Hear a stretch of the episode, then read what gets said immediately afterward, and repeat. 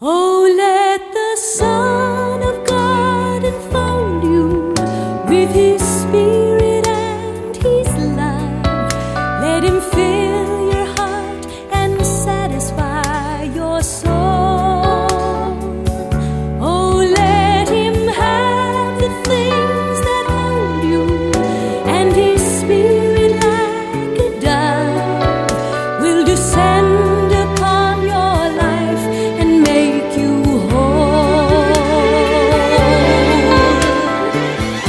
Welcome to the Word for Today, featuring the Bible teaching of Pastor Chuck Smith, founder of the Calvary Chapel Movement.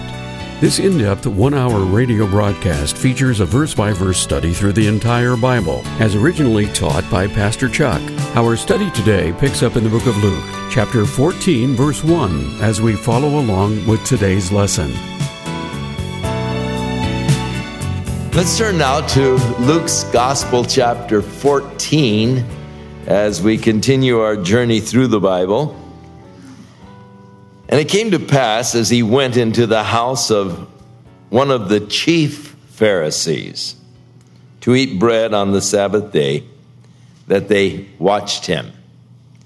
Now, this is the third time that Luke tells us that Jesus uh, went to eat at the house of a Pharisee.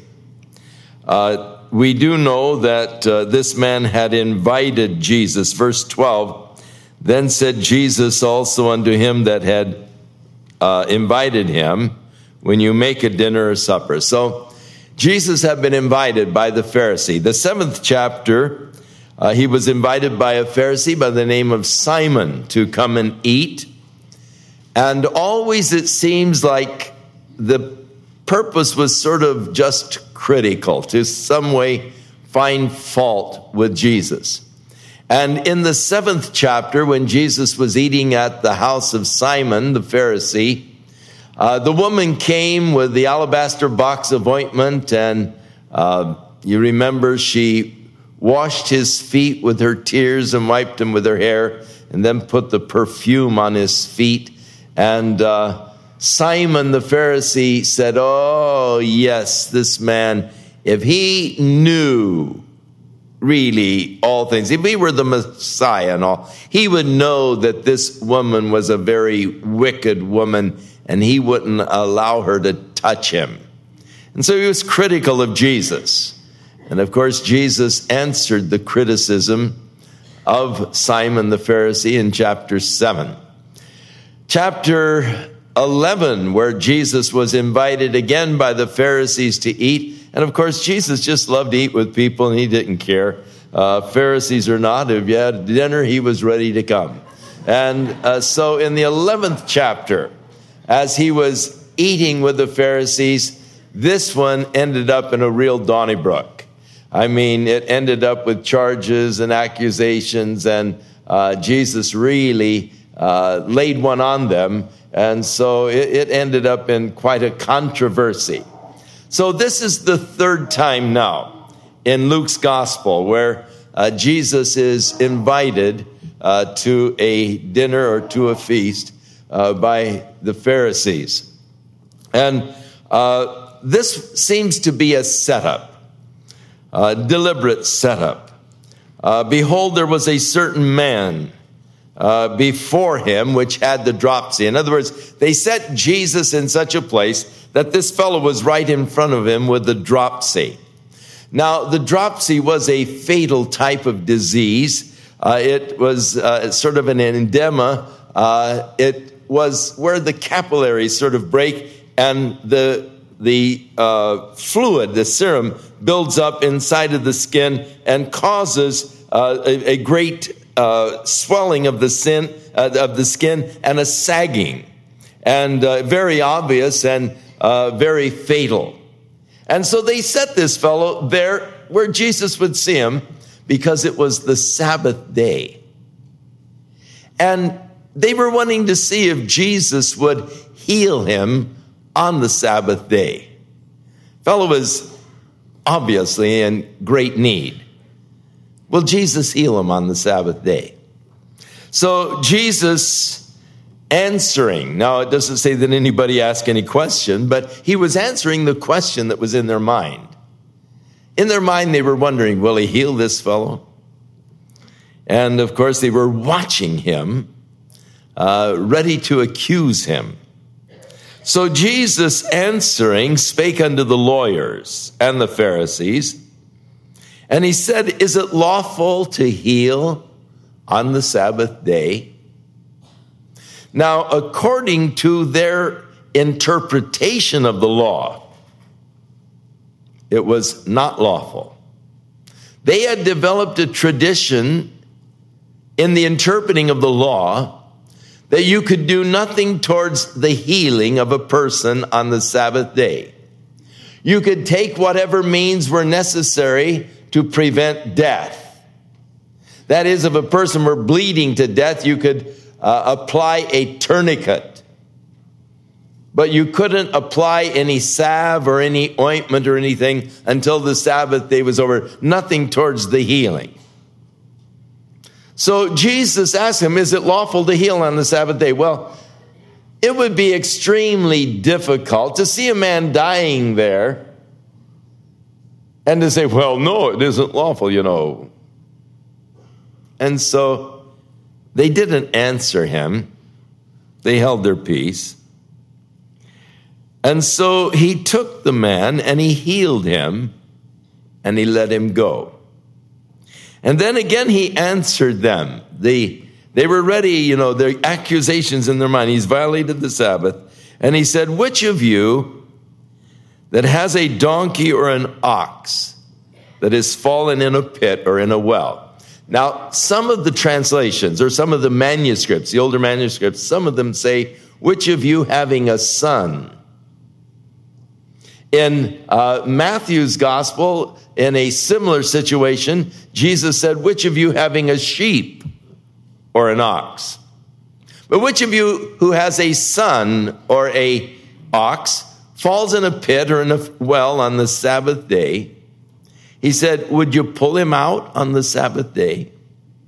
If your son had fallen down a well, it was the Sabbath day, would you say, Hang on, son, keep swimming?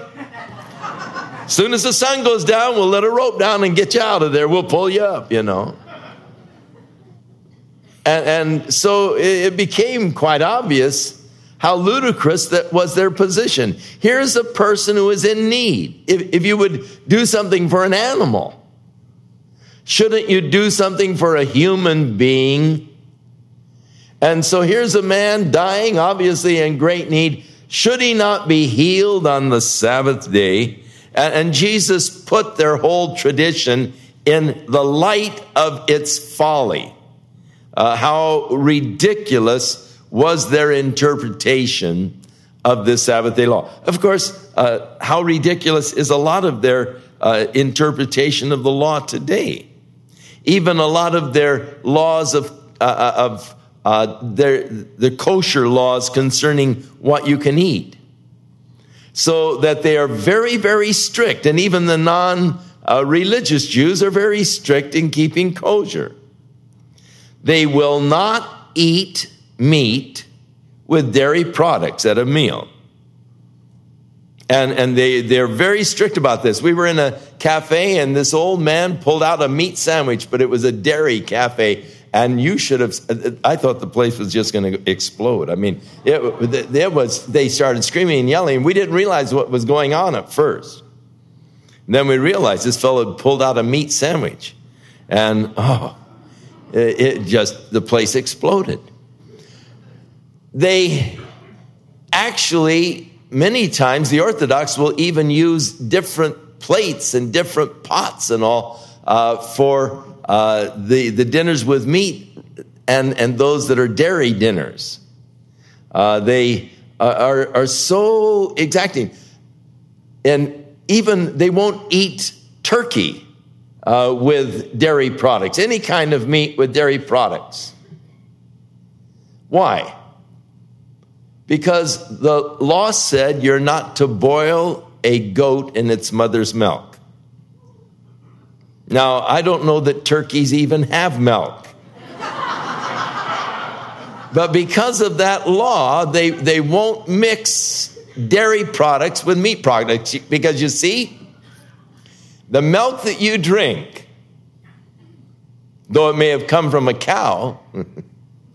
uh, they don't want to even mix, in, you know, boil in your stomach or whatever with with uh, the uh, lamb or, or, with the turkey or whatever meat you might be eating. So it, you can see that they've carried it far more than than what the actual law said, and uh, they've made a tradition out of it, and and it actually becomes ridiculous uh, because turkeys don't give milk.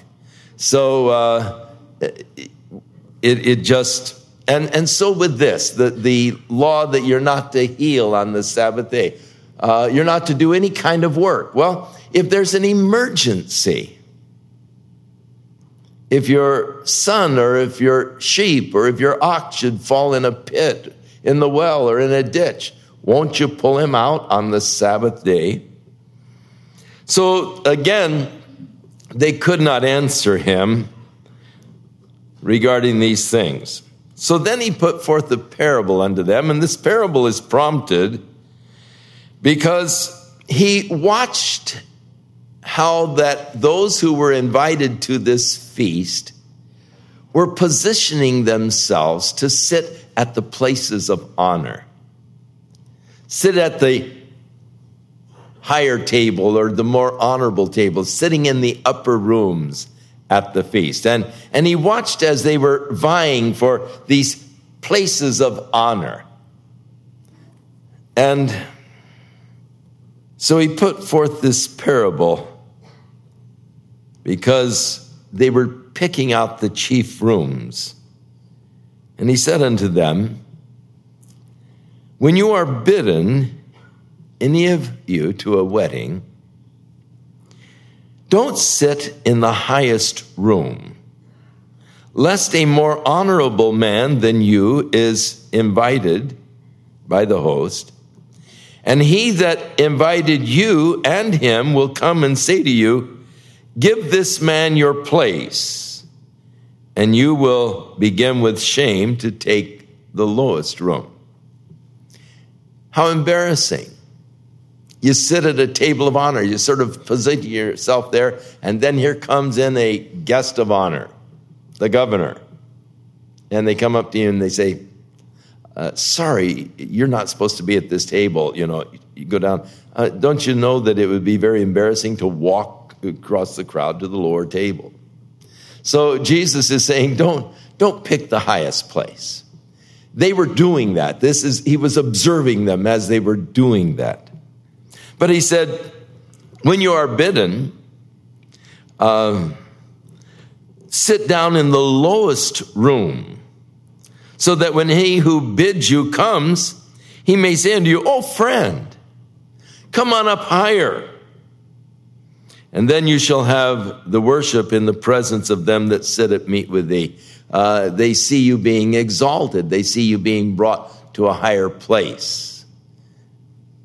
And then he gives the principle. Now, always you want to look in the scripture for the basic principle that is being taught. And, and in this little vignette, the basic principle that's being taught is this For whosoever exalts himself shall be abased, but he that humbleth himself shall be exalted. Now, this is something that is taught throughout the scriptures. God resisteth the proud, but gives grace to the humble. Humble yourselves in the sight of the Lord, and he shall lift you up. And uh, Paul tells us, let nothing be done through vainglory, but in lowliness of mind, esteem others better than yourself. John wrote about a fellow by the name of Diotrephes, and he said he didn't receive us because he loves to have the preeminence. And it's always sad to see those people who love the preeminence. Uh, that are constantly exalting themselves. Now, as far as the world is concerned, this is opposite of, of the worldly philosophy that is to uh, be aggressive, be a go getter. You know, the man who goes after it is the man who gets it. And, and they are applauding that person who is aggressive. But Jesus says that if you exalt yourself, you're going to be abased. And over and over throughout history, and even in the present hour, we can see where this truth has been manifested in so many lives, in the lives of politicians, in the lives of financiers, in the lives of ministers, in the, lights, the lives of sports heroes. How many who have exalted themselves have ended up being abased? Now, you see, they were looking to accuse Jesus. They had set him up for this fellow with the dropsy. And now Jesus takes them on. First of all, he takes on these guests, these other guests that were invited, for their attitude of looking for the highest place and, you know, sort of trying to get into the places of prominence and honor. But then he took on the Pharisee, the chief Pharisee that invited him. He then turned his attention to him. And in verse 12, he said unto him who had bid him or invited him, When you make a dinner or a supper, don't call your friends, nor your brothers, neither your family, nor the rich neighbors lest they also bid you to come again to their place, and you are rewarded. Recompense is made to you. But when you make a feast, call the poor, the maimed, the lame, the blind, and thou shalt be blessed. Let me turn my page here. Uh, for they cannot recompense thee for thou shalt be recompensed at the resurrection of the just. Now, the idea is uh, laying up treasures in heaven, thinking concerning the eternal kingdom. Uh, don't make great feasts and all, and then for, for your own benefit, that you might gain from it, that you in turn might be a part of the social set and invitation then be given to you and recompense made. No reward in that. That may be good business, it may be uh, social uh, kind of advancement, but it isn't spiritual advancement. When you make a feast, go out and invite the poor, the halt, the maimed, the blind. And, and then you will have a heavenly reward for that. So one of those who were standing there in the crowd, now always there were their invited guests, and then, but whenever a famous rabbi was invited to eat, the doors were always open and the neighbors could come in too. They would stand around. They couldn't uh, recline at the tables and eat, but they could stand around and, and listen to the wisdom of the rabbi. And so, someone who was there just listening in on what Jesus had said as he sort of rebuked the host because of the guest list, he said, one of those that uh, stood by or sat at meat with him heard these things, and he said unto him, Blessed is he that eats bread in the kingdom of God. He, he got the message and he realized that uh, the kingdom of God uh, how blessed it'll be for those who will eat bread then. So he said unto him, he responded to this man. This man is, is caught the vision. And so he responds unto him with a parable. And he said, There was a certain man who made a great supper and he invited many. And he sent out his servant at supper time to say to those who were invited, Come, for all things are now ready. Dinner's on the table. Come on. And they all, with one consent, began to make excuse. Benjamin Franklin said, A man who is good at making excuses is seldom good for anything else. And many times there's a reason for not doing things, but often there's only an excuse. It's not a reason, just an excuse. And surely these are excuses. Listen to them. They are lame excuses. One said, I've bought a piece of ground and I must go and see it. I pray thee have me excused. Now, who buys property without seeing it? Who would buy a lot without seeing it? I've bought a piece of ground. I, have got to go see it. Have me excused. Another said, I have bought five yoke of oxen, and I need to prove them. I pray, have me excused. Now, again, who buys oxen without first of all examining it? Would you buy a used car without first of all driving it around the block? You know, it's like saying, "Well, I bought I bought this car and I, I've got to go see if it runs." it's a lame excuse. the next one, common. I've married a wife. Boy, that one goes way back, doesn't it? In the Garden of Eden when God said, Adam, what have you done? That woman you gave to be my wife. I've married a wife. And therefore I cannot come. she won't let me. so the servant came and he showed his Lord these things. And the master of the house was angry he realized that these were just lame excuses. They weren't reasons. They were just, he realized that people just didn't want to come.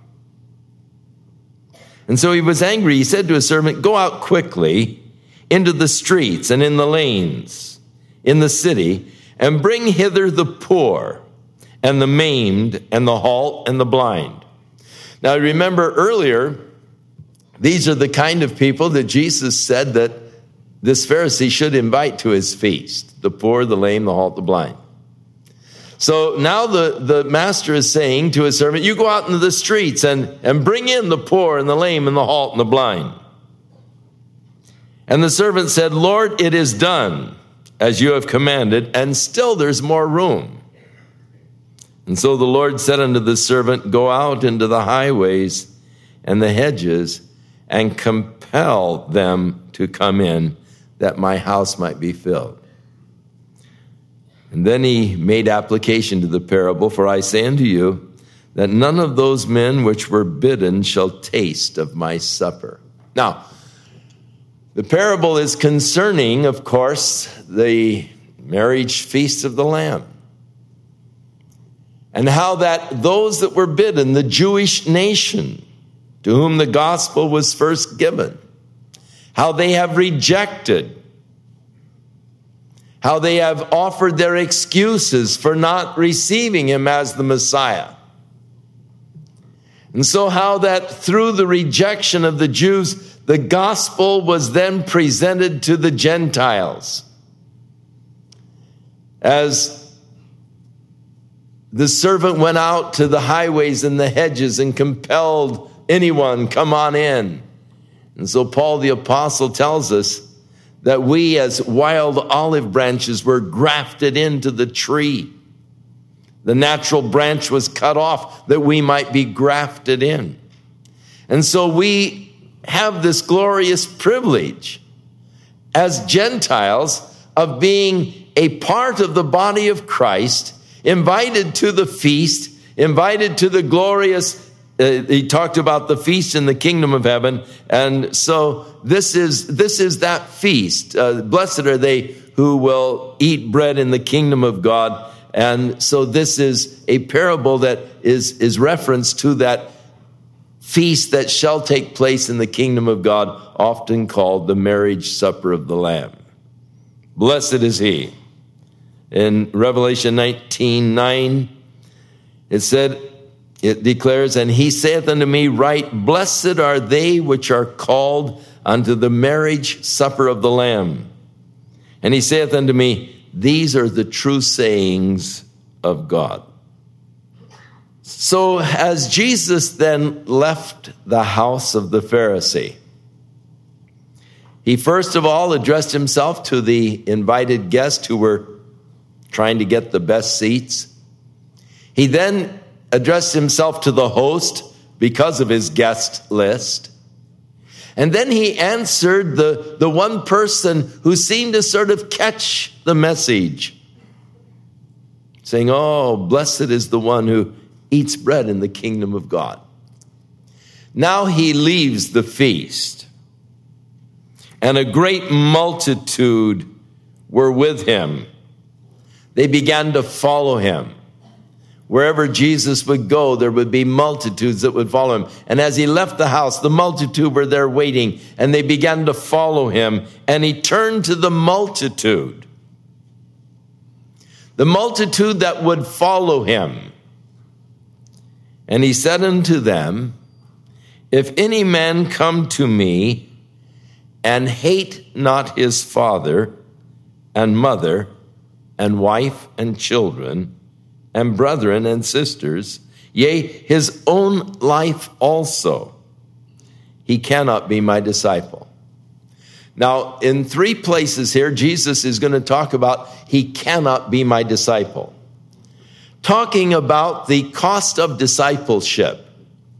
Jesus never said it would be an easy thing to be his disciple. In fact, he often encouraged people to count the cost. When one fellow said, Lord, I will follow you wherever you go, he said, The foxes have their holes, the birds of the air have their nest, the Son of Man doesn't have any place to lay his head. You really want to follow me? He never said it was going to be easy. Now, this is a extremely difficult passage and it is often misunderstood and misinterpreted because our word love and hate are opposite extremes. In the Eastern mind and thought, they are comparative words, not opposite words. Jesus told us that we're to love our enemies. He told us that we are to love one another even as He loves us. The Bible tells us, husbands, that we're to love our wives as Christ loved the church and gave Himself for it. So obviously, Jesus is not saying to follow him, you've got to hate your mother and your father, your sisters, your brothers, family members, your children, and your own life also. What he is saying is that your love for him must exceed your love for your mother or for your father or your wife or your children or your brothers or your sisters. Your love for him must be supreme. As in the law, thou shalt love the Lord thy God with all thy heart, mind, strength, and then thy neighbor as thyself. But your love for him has to be first, it has to be supreme. So that if your love for him brings you at odds, if your parents make it a thing of it's your love for Jesus or your love for us, then you've got to choose to love Jesus. If it comes to that kind of a decision, if your wife says, I'm not going to live with you any longer, if you're going to be a Christian and follow those things, then your love for Jesus has to exceed your love for your wife. Or if your husband says, I can't stand that religious stuff anymore, and if you keep on that, I'm leaving, you've got to let him leave. Paul said, if a believing wife have an unbelieving husband, not content to remain with her, then let him depart. She's not under bondage. And so Jesus is saying that your love for him has to be supreme. It has to exceed your love for your mother, your father, your children, your wife, your family, son, brothers, sisters, whatever, your love for him has to be first and paramount. Now, it is a glorious thing when the whole family loves the Lord. What a special bond that is.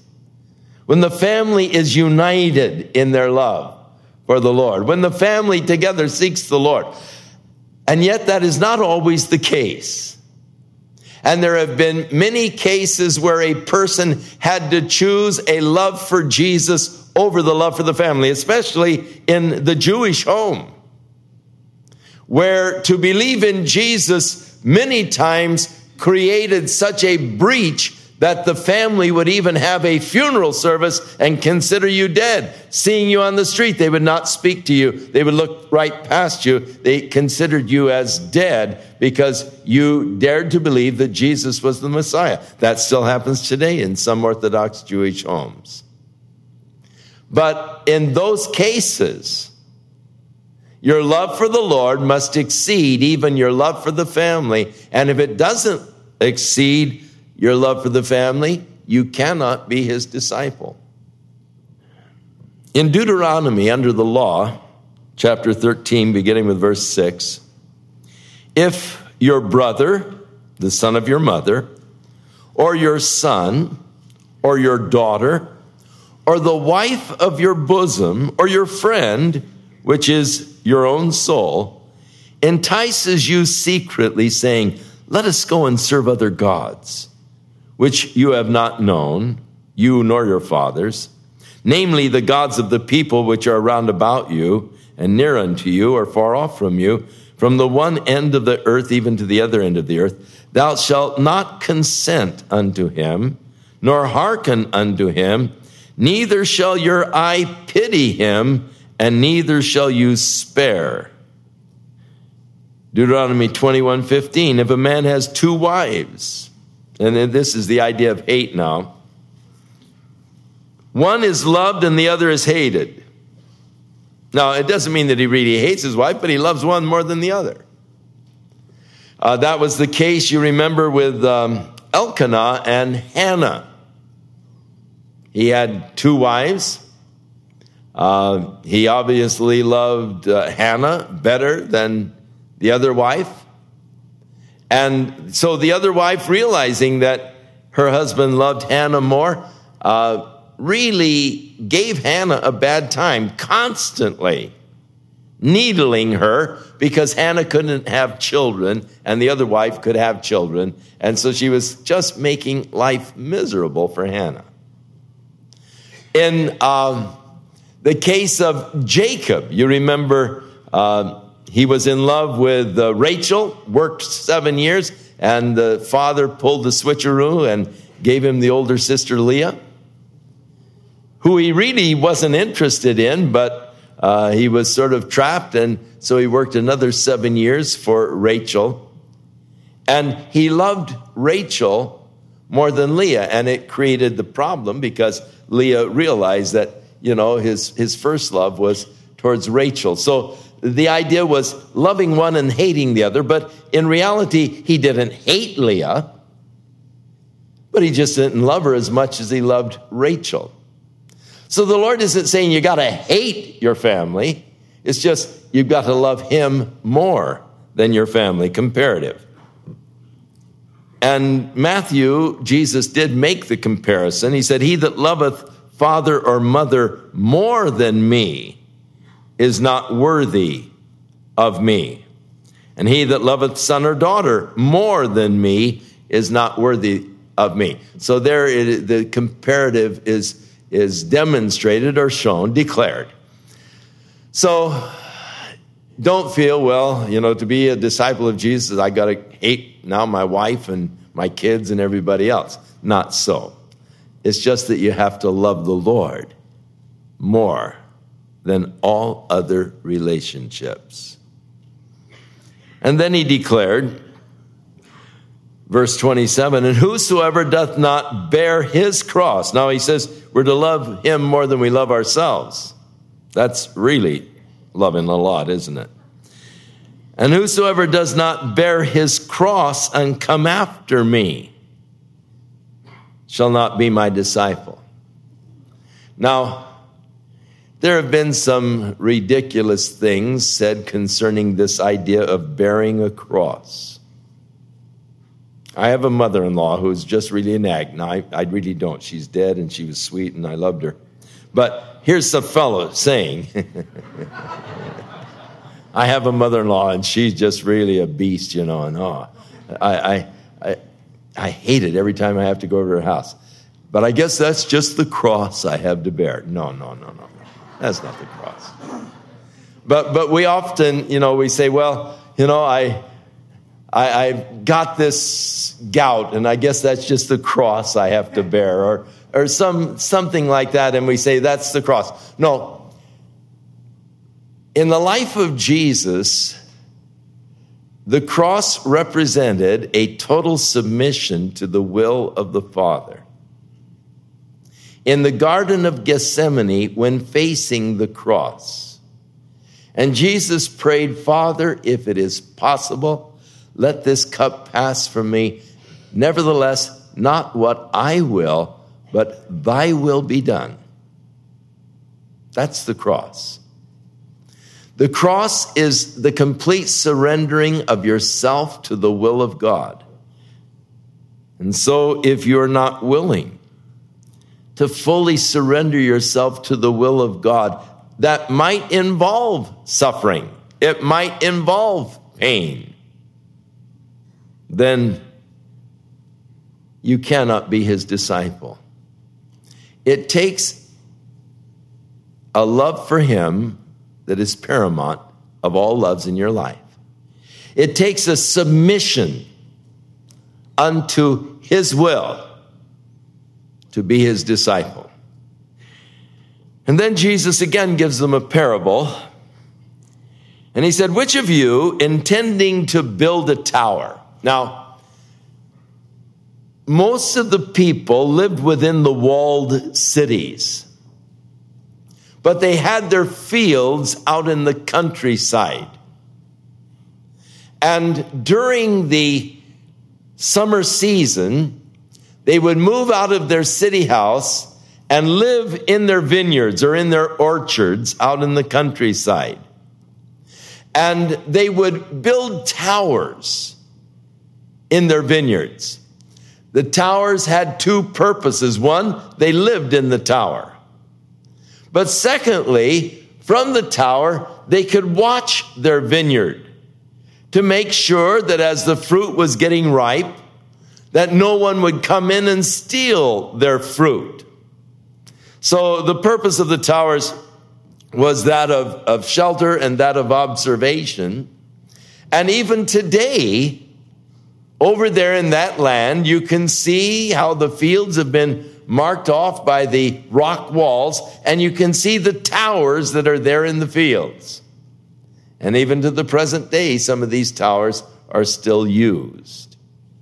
So if a man is going to build a tower, first he's, he said, For which of you intending to build a tower, you don't sit down first and you count the cost. In other words, you, you say, Boy, am I able to afford this? Whether you have sufficient money to finish it. The, the first thing in planning is, is the financing. Do I, do I have the money to do it? The, this uh, situation that you've seen in the paper, this house in Irvine, where the fellows built this uh, house, and you know he didn't have money to finish it, and and so the city was going to bulldoze it down, but some fellow came through yesterday and loaned him the sixty-five thousand he needs to. But but the, that was a mistake he made. He didn't sit down to find out whether or not. And boy, he's gone through a real trial with the uh, city of Irvine and so forth because he didn't have enough to finish this tower that he built there in his neighborhood. And so Jesus said the wise thing, you know, the wise person sits down and he first of all figures out what it's going to cost and do I have enough money to, to finish this project? Lest he said happily, not happily, but happily, by chance. After he has laid the foundation, he's not able to finish it. And so everybody that goes by mocks him, as happened to this fellow. I mean, he didn't have the money to finish it, and, and so everybody just starts sort of snickering over the, you know, look at that monstrosity and wires hanging all over the place, and you know, it isn't up to code, and so. Um, they, they, they say this man began to build, but he wasn't able to finish it. Unfinished towers. Or, same principle, what king going to make war against another king sitteth not down first and consults whether he is able with his 10,000 to meet him who is coming against him with 20,000? Or else, while the other is yet a great way off, he sends ambassadors and desires for conditions of peace. So likewise, whosoever he be of you that forsaketh not all that he has, cannot be my disciple. So the third requirement for discipleship is forsaking all that you have to be his disciple. In other words, your love for him has to not only exceed your love for your family, but your love for your possessions. And then Jesus finished off by saying, Salt is good. But if the salt has lost his savor, wherewith shall it be seasoned? It is neither fit for the land nor yet for the dunghill, but men cast it out. He that hath ears to hear, let him hear. If the salt has lost its savor, his, its tang, its saltiness. It's not good for seasoning. Salt in those days was used as a seasoning, but it was also used as a preservative. In Matthew, in the Sermon on the Mount, Jesus said, You are the salt of the earth. And then again, if the salt has lost its savor, it's good for nothing but to be cast out and trodden under the foot of man. Looking at salt, first of all, as a preservative, Jesus is declaring that the church should be a preserving influence in the community. Meat, not refrigerated, begins to rot very quickly after being butchered.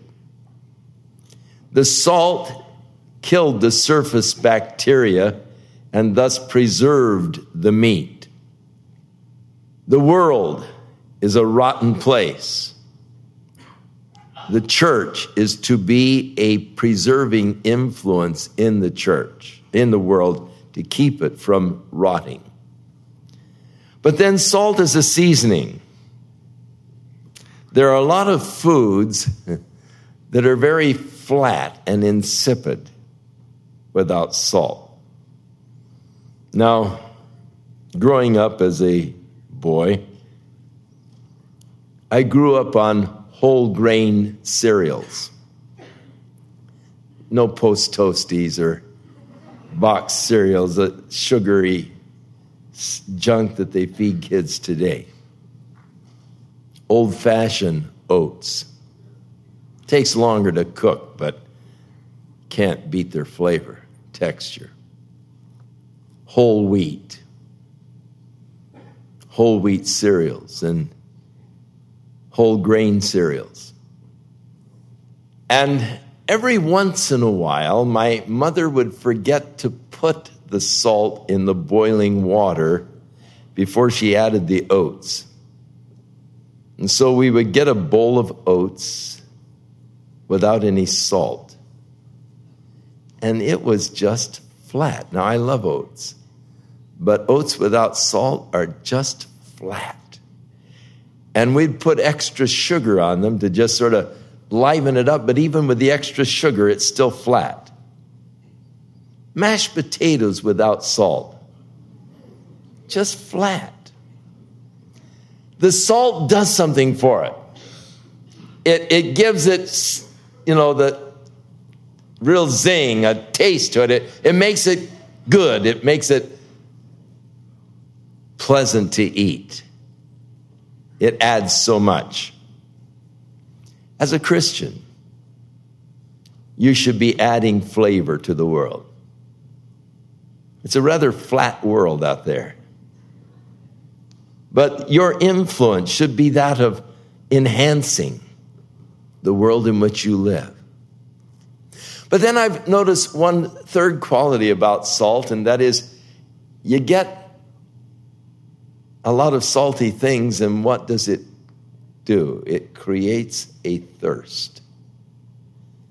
After you've eaten a bag of potato chips, man, you're ready for something to drink. You know, it, you get thirsty. Salt creates a thirst. And thus, you as a Christian should be creating a thirst in others to know the Lord. So, if the salt isn't salty, if it's lost its tang, not good for seasoning. In fact, it's really not good for it. It's not fit, Jesus said, for land, nor even for the dunghill. But men just cast it out. Your life as a Christian has to have some zest, some tang to it, or really it's not worth anything, just cast out. Notice how where the church has lost its savory influence in the world, how that the world has become so rotten because the church is not a preserving influence. It's lost its savor. It's become another political force, lost its savor, and, and how that it's really, eh, the church has been crushed, cast out, trodden under the foot of man. So, in, in a sense, Jesus is giving an ultimatum. Either accomplish the purpose for which you are a disciple, you're a follower of His, or else you'll be cast out. You're not really doing your job. You're not worth anything. Next week, we will move on ahead into chapter 15. Father, we thank you for the exhortations given to us by our Lord. And as we consider, Lord, these requirements for discipleship, loving you supremely, loving you more than anything else, any other relationship, submitting ourselves, Lord, fully to your will. And also, Lord, loving you more than our possessions, more than our lives. Lord, may we indeed become your disciples. And with this kind of commitment, Lord, may we become a savory influence in the world, a preserving influence May our lives, Lord, add flavor and zest. Help us, Lord, to be what you want us to be. In Jesus' name we pray.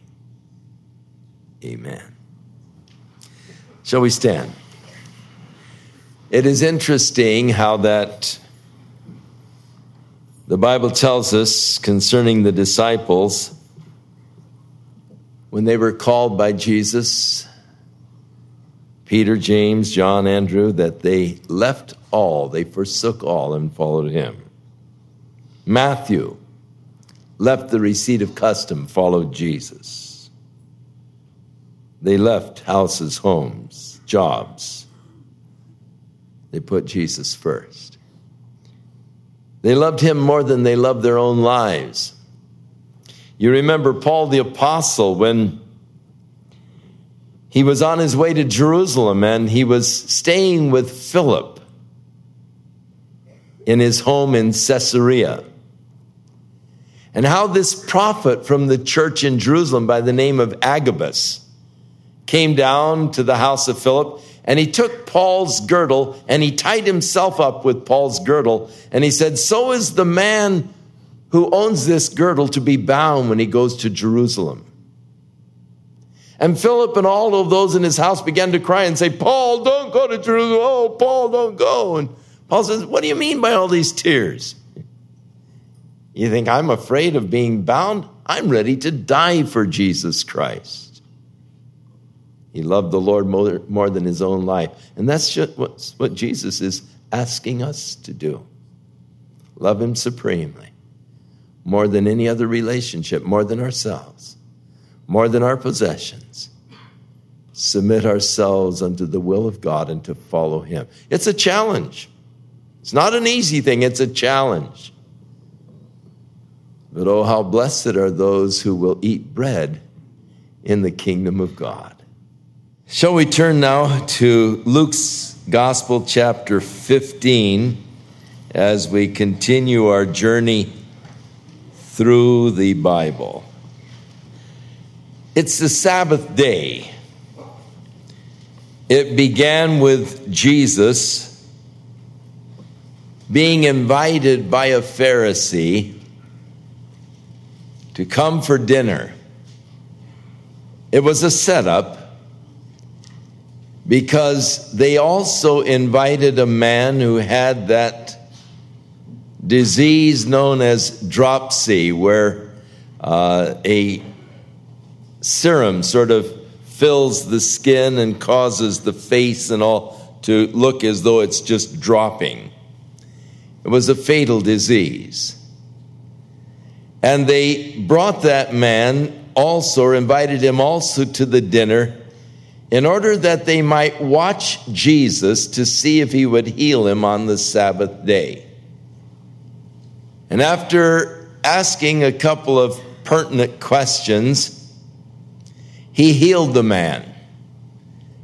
And then he rebuked the other Pharisees who were bidden to the feast because he had watched them on how they were positioning themselves to get the places of honor. He said it would be better to just take a lower place and be invited higher than to take a higher place and be invited lower.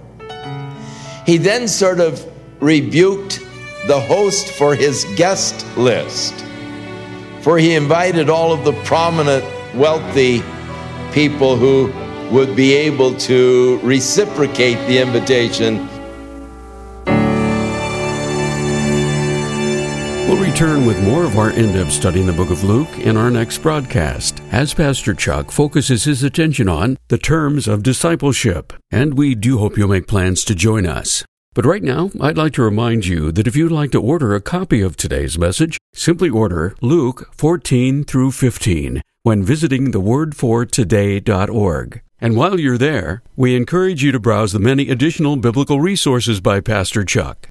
You can also subscribe to the Word for Today podcast or sign up for our email subscription. Once again, all this can be found at thewordfortoday.org. If you'd like to call, our toll free number is 1 800 272 WORD, and our office hours are Monday through Friday, 8 a.m. to 5 p.m. Pacific Time. Again, that's 1 800 272 9673. If you prefer to write, our mailing address is The Word for Today, P.O. Box 8000, Costa Mesa, California 92628. And now, on behalf of the Word for Today, we'd like to thank all of you who share in supporting this ministry with your prayers and financial support. And be sure and join us again next time as Pastor Chuck continues his verse by verse study through the Bible. That's right here on the next edition of the Word for Today. And now, once again, here's Pastor Chuck.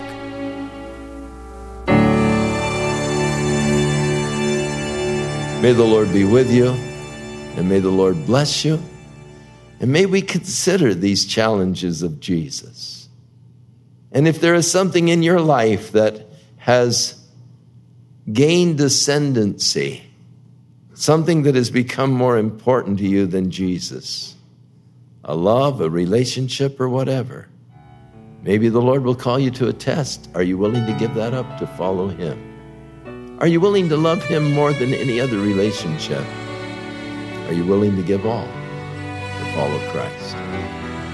May we indeed follow him this week.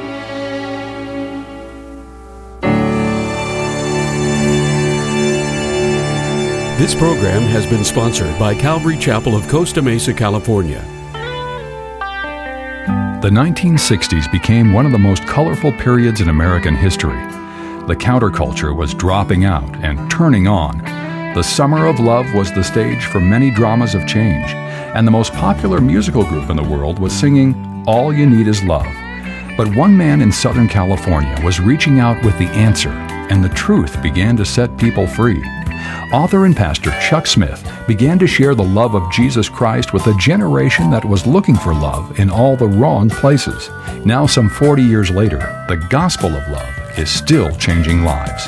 In his book, simply titled Love, the More Excellent Way, Pastor Chuck Smith expounds upon the love that can change your life now and forever. For more information on how to obtain your copy, visit a bookstore nearest you or call 1 800 272 Word or visit us online at thewordfortoday.org. That's thewordfortoday.org.